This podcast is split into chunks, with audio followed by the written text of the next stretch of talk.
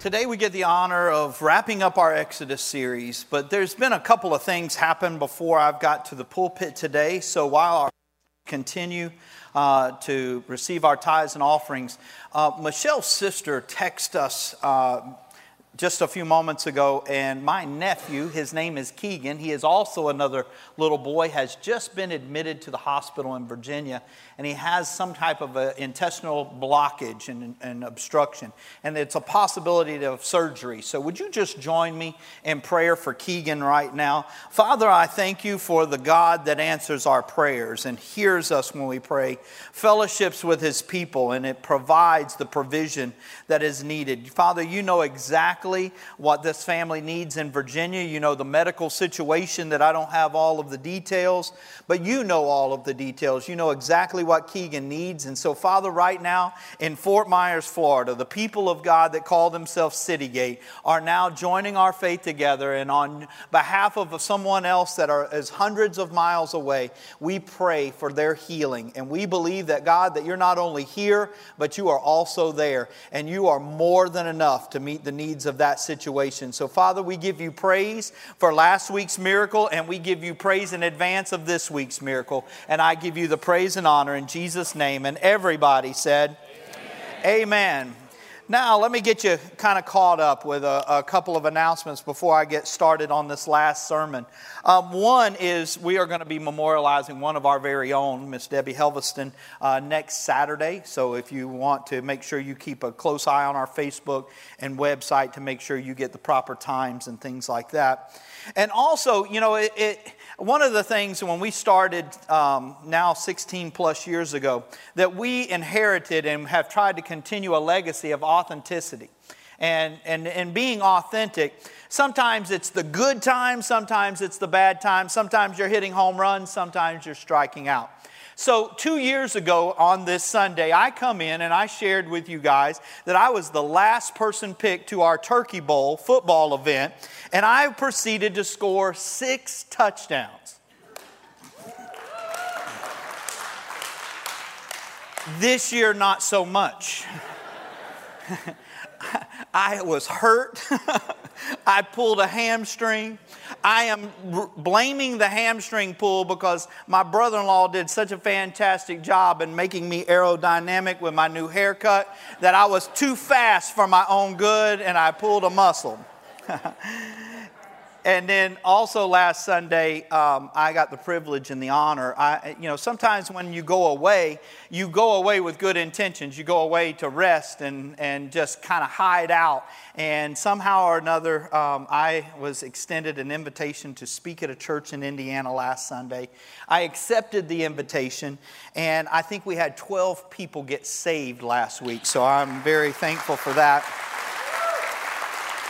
but the day started out. Can you imagine, you know, showing up to church and you're from Indiana, you're one of those Hoosiers, and you see some nutcase out in the parking lot taking selfies. I'm just walking around taking selfies. I'm video. It was snowing. And I'm like, man, this is fantastic. This is great. They're like, are you kidding me? You come straight in here for prayer. We call this miserable, and you call it beautiful. And uh, so we got to make some new friends and, uh, and fellowship. And this, sun, this Sunday, when I returned, um, we had an extended invitation to us to allow a church in Tamiami Village to come under the covering, at least relationally, of Citygate. Their pastor had passed away in Tamiami Village, and I had been a guest speaker, and some of our staff had been a guest speaker in times past. And they asked us if we would cover them with pastoral care from this Sunday till Easter Sunday during their season. And I agreed to do that. And today we had over 50 people uh, come out for service this morning at 9 o'clock. And so I'm excited about that. Yes. But how do you end a series that we've been in now for probably eight to 10 weeks? This thing about Exodus. And for those of you that may be visiting family, let me get you caught up. It starts out with the book really kind of not making a lot of sense, like God's really struggling to go beyond our comprehension. Because can you imagine, put yourself in this position, There's a law that says anybody under the age of two, if you're a male, the, your baby has to be put to death. Moses is born in that environment, and his mother hides him for months. But as the cries get louder, and um, we are experiencing that at the Pleasant household. Um, the last six months, we've had two granddaughters, and you think they can cry when they come out of the package. You know, when that first little squeak, and you call that a cry. Well, when they get about six months old, now they can get mad and cry. and, you know, Mila has proven that over and over again that she knows how to now perfect the art of crying. And I can only imagine Moses' mother as the cries got louder. And so she weaves a basket and prepares it and makes it waterproof. And she puts it in the Nile River. And she tucks it in the weeds and in the bulrush. And she assigns her daughter to keep track of where this basket is. See, and I preached a message about this when God doesn't seem to make sense. Because imagine that all of a sudden the wind blows and the basket dislodges from the weeds and the reeds and starts to get out into the current of the Nile River. Now, there's crocodiles, there's other things that eat people in the river, but most of all, he's getting out of the safety of the care of his sister and his mother. And all of a sudden, now the basket is now picking up speed. And can you imagine the thoughts going through this little girl's mind as she's running down the bank? And she looks up, and there is the daughter of Pharaoh the guy that passed the law that says that these babies should be killed. And he's the basket and her running in a collision course. She's fixing to take a bath. The basket's running right into her. And all of a sudden you think, oh my goodness, this is terrible. But it was the exact plan of God. Because what looked like on the surface absolute failure, she opens up the basket, falls instantly in love with the baby, and he becomes the prince of Egypt. And now he's educated with the best education. He lives in the palace for the next 40 years. He has title, prestige. He has authority. He is so highly educated that scripture literally says he is gifted and strong in speech. He thinks God's going to use him in this position to absolutely be an advocate for his people, which are slaves. And he sees an Egyptian and an Israelite in a conflict. He intervenes. The Israelite was getting beaten by the Egyptian. He intervenes, gets into a fist fight, and kills the Egyptian. And in a matter of moments, he becomes a fugitive. He runs out into a desert, the wilderness. He is 40 years old at this point. He goes and travels just a short distance, probably halfway through the wilderness, and all of a sudden he gets to a place and he goes into Superman mode again. He goes into superhero mode, trying to do the right thing, and he sees a woman that is trying to care for her father's sheep, and she is being abused by those that are men around a well, not letting her or her sheep drink. He intervenes, gets into another tussle. This time has different results. He doesn't kill anybody and he gets a wife. Anybody's got a wife, say amen. Maybe you didn't have to fight for yours. he gets married. For the next 40 years, he becomes so broken and defeated that by the time you meet him in one of his most exciting moments, this burning bush moment, He's 80 years old and he's so broken and full of defeat and thinking that his best days have passed him that he now stutters. This man that was so gifted in speech, probably part of the debate club, now he can't hardly talk. The Bible says this about this burning bush moment says it didn't happen on the path that he normally walked. It said it happened to the side. And this bush is burning, it's not being consumed. And he looks and has to make a decision. And I want you to understand that sometimes God's waiting on you to make a decision, and you're waiting on Him to talk.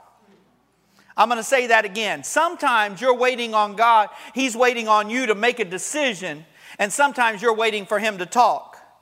Because what he had to do is he had to make a conscious decision in his heart and in his mind. I'm going to get off the beaten path that I've walked for 40 years and I'm going to try something new. And in trying something new, getting on a new path, the moment that he stepped on a new path, God started to talk and called him by name. See, God may be waiting for you to just break the routine of the mundane and take a risk of faith and say, you know what, I'm going to walk a different way today. I'm going to drive down a different neighborhood to, to work. I'm going to pray for the neighborhoods that I drive through, and maybe God can start revival in you. We know what happens at the burning bush. God starts to speak to him and tell him, You're my guy that I'm, I'm, I'm going to select to go back and tell Pharaoh. He says, Well, God, you are great, and this whole thing is amazing. I've taken my shoes off, I'm on holy ground. T- there's actually God's talking out of a bush to me, and he tells me I'm his guy, but I've got to be the one to inform you. Uh, you're choosing the wrong guy. One, I can't speak that well. And two, the guy you're wanting me to go talk to is trying to kill me. And God says, No, you go, you're the right one.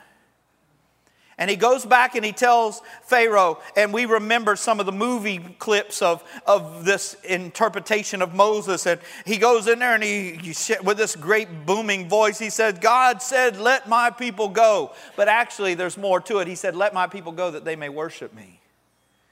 And we learn the benefit of God raising up a culture of worshipers. Because what happens next is they finally, after 10 plagues, get to breathe the first breaths of freedom, but yet they don't understand how to live free, even though they've been declared free. And some of us are in that position. We know that we're wanting to live right and we're trying to live right. We just haven't perfected it yet. Just keep trying. It's called sanctification, it's a process, I believe. I believe day by day you become more Christ like in your faith and your walk with God. And as you study God's Word, it gives you the boundaries on how to live. You say, Well, Pastor, do you know that for a fact? Well, there's some people that believe sanctification is instant. I believe your righteousness is declared instantly through the gift of salvation. But how many of you are better living like Christ now? You're more of an example of Christ today than the day you ask Him to forgive you of your sins. Say amen. Amen. amen. How many of you still fail? Amen. Yeah, I just wanted to check, see if there was a lion spirit here.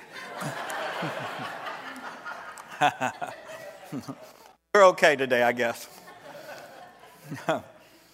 So they get out, and I remember preaching the message about getting your eyes on the wrong cloud. They are literally following a cloud representing the, the presence of God. He f- comes in the form of a cloud by day and fire by night, and they are literally walking, following this cloud that is the manifest presence of God. And 600 chariots start to kick up a dust cloud behind them, and they get mo- paying more attention to the cloud that's behind them than the cloud that's in front of them, and they start talking like slaves again. Oh man, we were better better off back there. We should have stayed. We should have never left. We should have never attempted this freedom thing. I mean, you see how crazy that sounds? Because we take it in the context of the individual. But what you have to understand for generations, for 400 years, every person born under the covering of an Israelite had been a slave. And they were literally saying, it was better off for us to stay there so our children's children's children can be slaves. And God does what God does. He comes onto the scene. And a lot of times we want Him to be so soft and generous and, and gracious. And sometimes God just has to be God and say, Shut up. he said, You are talking like slaves. Just be quiet. Your only rule is don't talk anymore. Two rules don't talk and keep walking. But we're walking towards the Red Sea. Just follow that cloud, man. They begin to follow that cloud all the way to the Red Sea. The Red Sea divides. The Bible says they pass through on dry ground. I got a, a, a, good chuckle out of some of the critics of the Bible that says that they really didn't walk through on dry ground. They walked through an ankle deep water. And I praise God with that. How did God drown an Egyptian army in ankle deep water? But He did. And then they get to the other side and now they're free. No pursuers things don't always go right. They get to places like Marah, which is bitter water. And God, you ever notice that God sometimes talks crazy talk? Because He talks in God language. Because sometimes the meaning of what you're going through is bigger than you are.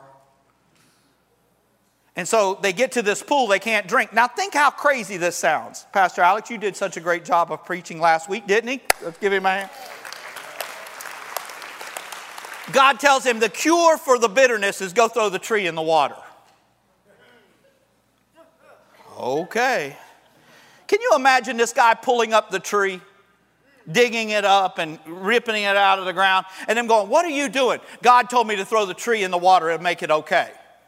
What he was being was prophetic to let us know that there were going to be thousands of years later, the Son of God was going to go to a tree and he was going to take away the bitterness of our sins. And all of a sudden, he was going to throw it in bitter water and it was going to become sweet. But today, to finish up Exodus, it's been now nearly 40 years they've been walking around the desert, good times and bad times. And I want to ask you a question. If God was to give you one thing, what would you ask for? What would it be? You know, some days I would probably choose unwisely. Like on Wednesday night or Saturday night, I may pray, God, give me six or seven numbers with the Powerball. I think I could do a lot of good work. You ever negotiated with God? I think I would give some away, God. I would do so good. And he's like, Yeah, you and all the other two billion people that have prayed the same prayer.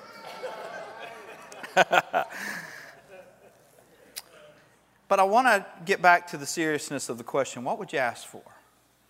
Because Moses gets faced with this question and he makes a statement Show me your glory. And I want to pray right there. Father, today, help me to preach that if we were all in this building, afforded the opportunity to pray for any one thing, I pray that you would reveal your glory to us in a way in which we've never seen it. I think you would be more than enough if our one request, our one desire, our one wish, if we had the wisdom to choose you, I think you would meet the goals and the expectations of everyone in this building's heart. So, Father, today I ask you to reveal your glory in Jesus' name. And everyone said, Amen. Amen. See, the setting begins with the first pages of this book. Do you realize that God and His plan for intimacy was never your concoction? It was always God's idea to be close to you? Do you realize from the first few pages you've got a man named Adam and a woman named Eve? They're walking around a garden. They've got all kinds of responsibilities. And the Bible from the very beginning says that in the cool of the day, God came and fellowshipped and walked with them in close proximity. That God didn't ask them to wait until they got to heaven to have an intimate relationship with Him. He actually come to earth. And so many times we are con- trying to convince, and I'm going to get us back to this as I preach this message, but let it me plant the seed so I can water it later. Sometimes we are trying to convince God to come to us when He invites us to come to Him. And so all of a sudden we see intimacy, and, and Moses was an example of this intimacy. Can you imagine that scripture literally says that people used to come to the doors of their tent when they, when they heard that Moses was going to the tent of tabernacle to meet with God because they wanted to see what God would do when a man came and humbled himself into a position and took off all titles and prestige and stood in the presence of the awe of God. And the Bible said the Shekinah glory of God would come and inhabit that that tent of meeting and that tabernacle, and literally that God would speak to him like a friend face to face. They were in awe of the intimacy of God. And all of a sudden, this nation had, had had its ups and downs. And can you imagine? You know, sometimes we just pray, God, send the miracles. But you know what? Miracles get tiring after a while. We think if somebody could see a miracle, they would really believe in God. No, they believe in God when your commitment stays faithful during the good times and bad times. You are the miracle, you are the testimony. It isn't that sometimes we want to, uh, to hear, you know, the praise, and, and I am so thankful because the Bible tells us we are overcomers by the blood of the Lamb and the word of our testimony. And sometimes our testimonies have those happy endings when we get to say that there was a seven or eight year old young man that was in the emergency room that looked at dire situation, and God come on the scene and healed the young man, and he I think he got to go home this week, didn't he? And we celebrate and clap. People expect that. But when you can still worship when it doesn't turn out the way you think it should turn out. That becomes the evidence that He is real because when you're walking through your difficult moments of time where God's just seemingly not making any sense and He's still worthy of our praise, that gives a, a validity to what you really mean. Moses had gone to a mountaintop he had spent this intimacy with God. God literally, he literally got to watch the finger of God write the Ten Commandments on stone. I mean, I don't even know what that looks like. Does it, is there like sound? Is it like a lightning? You know, he's writing on these stone tablets. I mean, what would you even do if you got to see something like that? And then, right in the middle of him writing with his finger the law of God, God stops and says, You better get down the mountain before I kill everybody. They're worshiping a golden calf. Well, Pastor, I, I, all we need is miracles. Man, they were seeing bread fall from heaven. They saw water come from rocks. They saw a Red Sea divide and drown an Egyptian army. And here are people because the guy that was leading them stayed a little longer than they thought he should have, and they assumed he was dead. And they decide, let's we got to have somebody or something to worship. Let's do what the Egyptians do. Let's make our own God. I've preached this for nearly 17 years. If you can make God, He's not God. You are because you made Him. I can't understand that idolatry. I can't really d- deal with that. I mean, I'm making it, and all of a sudden, boom, I get done, and I say, You have more authority than me. I just made you, dude. That's why this book says He made us. Can somebody say amen? And they, they he gets mad and he runs down the mountain and he sees these people in acts of worship. They're dancing, celebrating. He gets so mad. I like people in the Bible that are real, that don't always do the right thing the right way all the time because that reminds me of me and you, right? Amen. And he gets mad and he throws the rocks down on the ground and breaks them. God didn't tell him to break them. He just gets such in a fit of rage, bam, breaks them goes and judgment follows. Those that participated in idolatry, judgment came. I, I love when Moses goes to, uh, to Aaron and he goes, What were you thinking? He said, Well, really, it wasn't my fault. I threw the gold people gave me into the fire, and the lamb appeared. really? So you didn't do anything, you just threw it in the fire, and the gold melted and turned itself into a golden lamb. Yeah, right. Um, and Moses brought judgment. Now he has to go back and face God. And God says, Well, man, I wrote them the first time. Now you got to write them the second time because I did my job the first time. I didn't tell you to break them. You need, you need to come to me with your anger issues. and to teach you about your anger issues, get a chisel. And Moses gets the deal of a lifetime. See, during this some odd 40 something years of walking through the wilderness, he doesn't always hit the mark either. See, he's walking around with a stick. And the first time that God needed to provide water, he tells Moses with, with his divine instructions hit the stone with, the, with, with your rod, and I'll make water come from a rock. And he hits it and water comes from a rock. Well, people mistakenly thought that Moses had supernatural powers and the stick was magic. And so now the, the authority of which Moses was operating in wasn't necessarily being attributed to the sovereignty of God. And God, throughout Scripture, will not share His glory with anybody. And so the next time they need water, He says, Now I want you not to touch it with that stick, I want you to talk to it so people know that it's coming from me. And Moses makes a bad decision, lack of judgment, and he hits the rock again. Water comes from the rock. But now he's assumed the authority of being the one supplying the miracle. And God says the judgment for that is you can't go to the promised land. You can lead them all the way to it, but you can't go.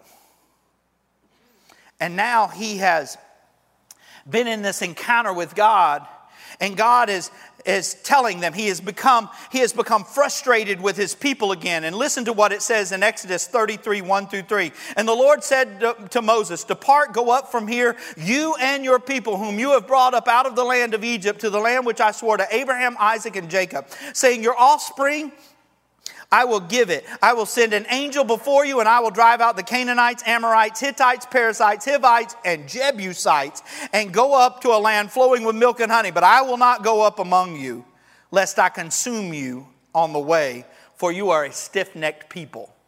God says this He says, I tell you what I'm going to do. So I will be faithful to my covenant promise to your forefathers. I am sending you. You get to go now. You get the authority to go over to the promised land. You no longer have to suffer the judgment of failure. You get to go to the promised land, but here's the deal I'm not going with you because if I go with you, I'm going to kill all of you because you keep acting like slaves when I've set you free. You're stubborn and you won't change your ways. And Moses becomes an intercessor. And he starts to dialogue with God and he says this God, how can we be your people without you?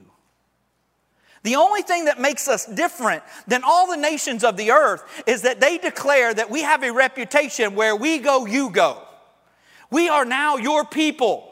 And what makes us distinct is not that we have a strong military might or not that we have an abundance of this natural resource or that. We're a tribe of people that are wandering around a desert. Only thing that makes us anything different than anybody else is you. Let me ask you some questions here for just a moment. Pastor Gray, if you'll come get ready, I'm going to just play something softly for a few minutes. What makes us different than a charity? That does good works? What makes us different than, you know, the Salvation Army, the uh, not the Salvation Army. Let's uh, that wasn't a good example. Let's say the the Kiwanis, the Lions Club, the Rotary Club, all good organizations that do good things.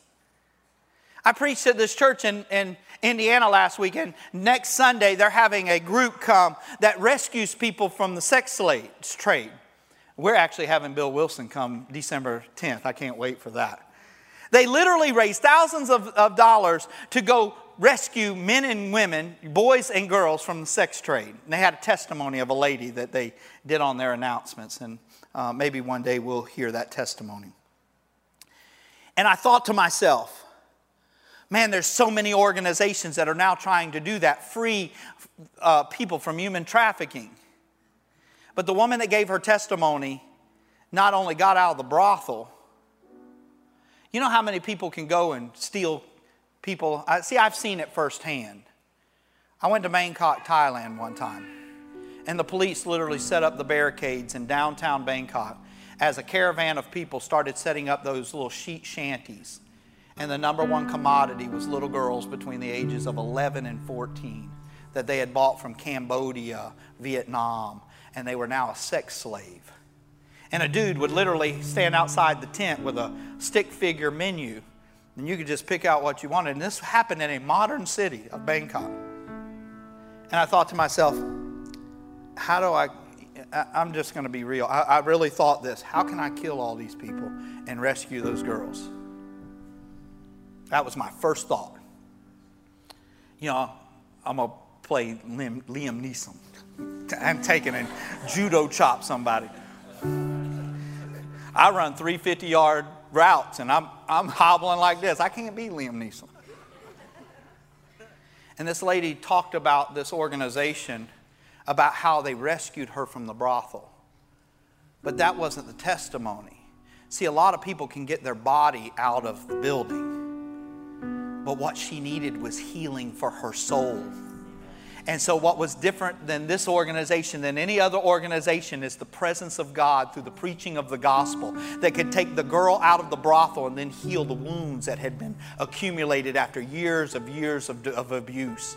See, what makes us different than every other good organization is that we believe that when we gather together in His name, He is faithful to His word, and where we are gathered, He is here. And wherever He is, is the needs, is the provision for every need that we will ever have because in His presence is the provision for every need. And what makes us different and distinct is that we can call upon the name of the Lord. It is not that we just do good deeds like, like our turkey drives, but it is the moments. I was so proud of our church that is the moments that says we gave away like 400 and some odd turkeys, but we had 37 encounters of prayer where the God that we went with a turkey was with us, to where we could call upon His name.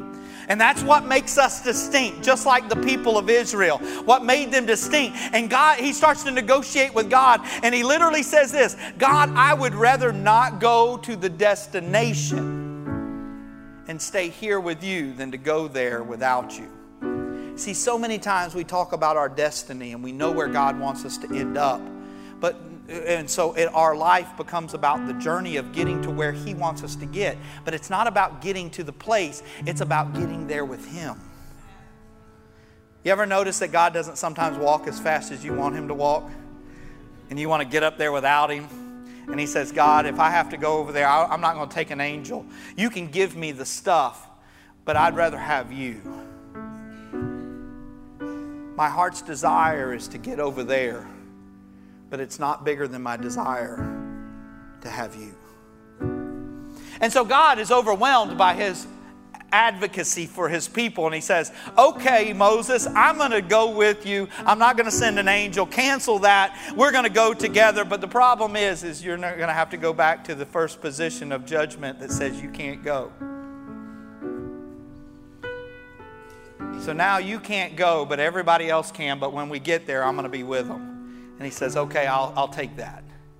And so God says, Moses, since you can't go, kind of what do you want? And I don't know, maybe he could have said, God, I'd like to go over there. Can you, can you wipe away and let me walk in grace? Can you wipe away my transgression of my yesterday? And can you let me go? He probably could have asked for that, and maybe God would have said yes. Maybe he could have said, God, I'd, I'd like my people to be blessed with riches. I would like to be known throughout time as a famous leader. All the things that we might have chosen good reputation. Maybe you could have asked to live forever. But who wants to watch the people that they love die? And so wisdom takes over, and he says this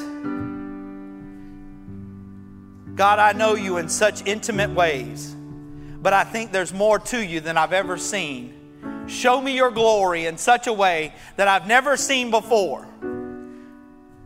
And God says, Man, what you've asked for is a hard thing. And if I give it to you the way you ask it, I'll kill you.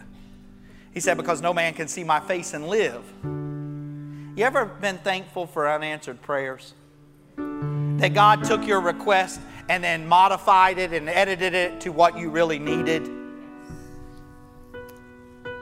This worked at Tamiami Village. Let me, let me talk to you ladies for a second. How many of you, when you fell in love for the first time in the fifth or fourth grade and you decided that you wanted to spend your life with that person and, and you just prayed that simple prayer, God, let that be my husband. And then by the 12th grade, they weren't so nice. And you had to pray, God, thank you for unanswered prayers. Can anybody say thank you for unanswered prayers? Say amen. Amen.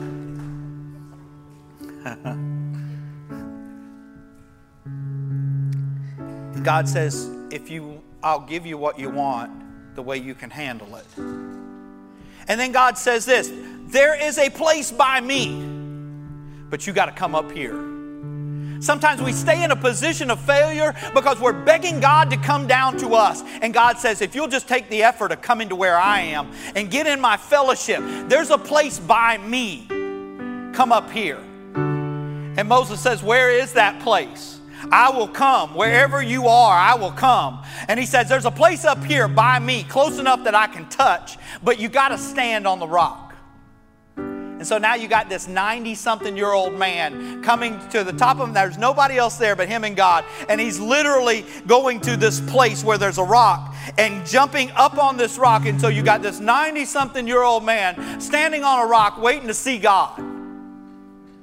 You say, this doesn't even make sense. It does if you're you and me because there was going to be a disciple named Peter that was one day going to be asked a question Who do men say that I am? And he says, Thou art the Christ, the Son of the living God. And he said, Thou art Peter, and upon this rock I shall build my church, and the gates of hell shall not prevail against it. He wasn't talking about the rock, Peter. He was talking about the rock of him being the Christ, the anointed one, that I will build my church upon, and the gates of hell. He is standing there as a prophetic symbol saying, If I can just stand on Jesus, I can get close enough to touch him. And God says, I'm going to pass by, and if I actually don't cover you up, He said, I, I, obedience is always required. He said, You want to see me? Turn and face the mountain. He said, I'm gonna, You're going to have to turn around. I know you think I'm over here, but I need you to turn to the mountain because when I walk by, I, so much of my glory will consume you. I'm to cover you with my hand and place you in the cleft of that rock to where I don't kill you. And when it's safe enough for you to have a revelation of who I am, I'm going to remove my hand and you're going to see me different than you've ever seen me before. See, sometimes we think the enemy comes to us and tells us half truths because if he told us a complete lie, we wouldn't believe it. But he goes to people like you and I, Ron, and he says, You know what? You're never going to be perfect. You're never going to live up to it. You're never going to be measure up. You're never going to be. How can you stand in God's presence knowing what you're going to do tomorrow? And I'm in the same, he, he says the same thing to me. And I know he's right. See, but if we want to qualify ourselves by being perfect enough, because none of us can be perfect, to get into His presence, but He takes unqualified people and touches them and puts them in a position to reveal His glory to them, that in the revelation of His glory, it can take care of all your shortcomings. Can somebody say amen? Oh, man. And so here's this 90 something year old man stepping up on a rock and turning in a direction that he knows God is going to walk by. And he's looking at a mountain until he feels the brush of God's hand. And the moment that he gets far enough away, he reveals, he takes his hand away, and Moses turns around and sees the glory of God. And it changes him forever.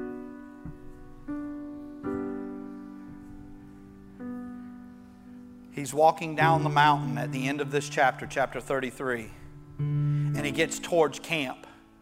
And people start to look at him and go, Oh man, who is that? They go, I think it's Moses.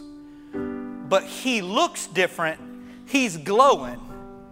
He's got a glory about him that the Bible literally says they got to put a veil over his face to contain the shining of being in the presence of God.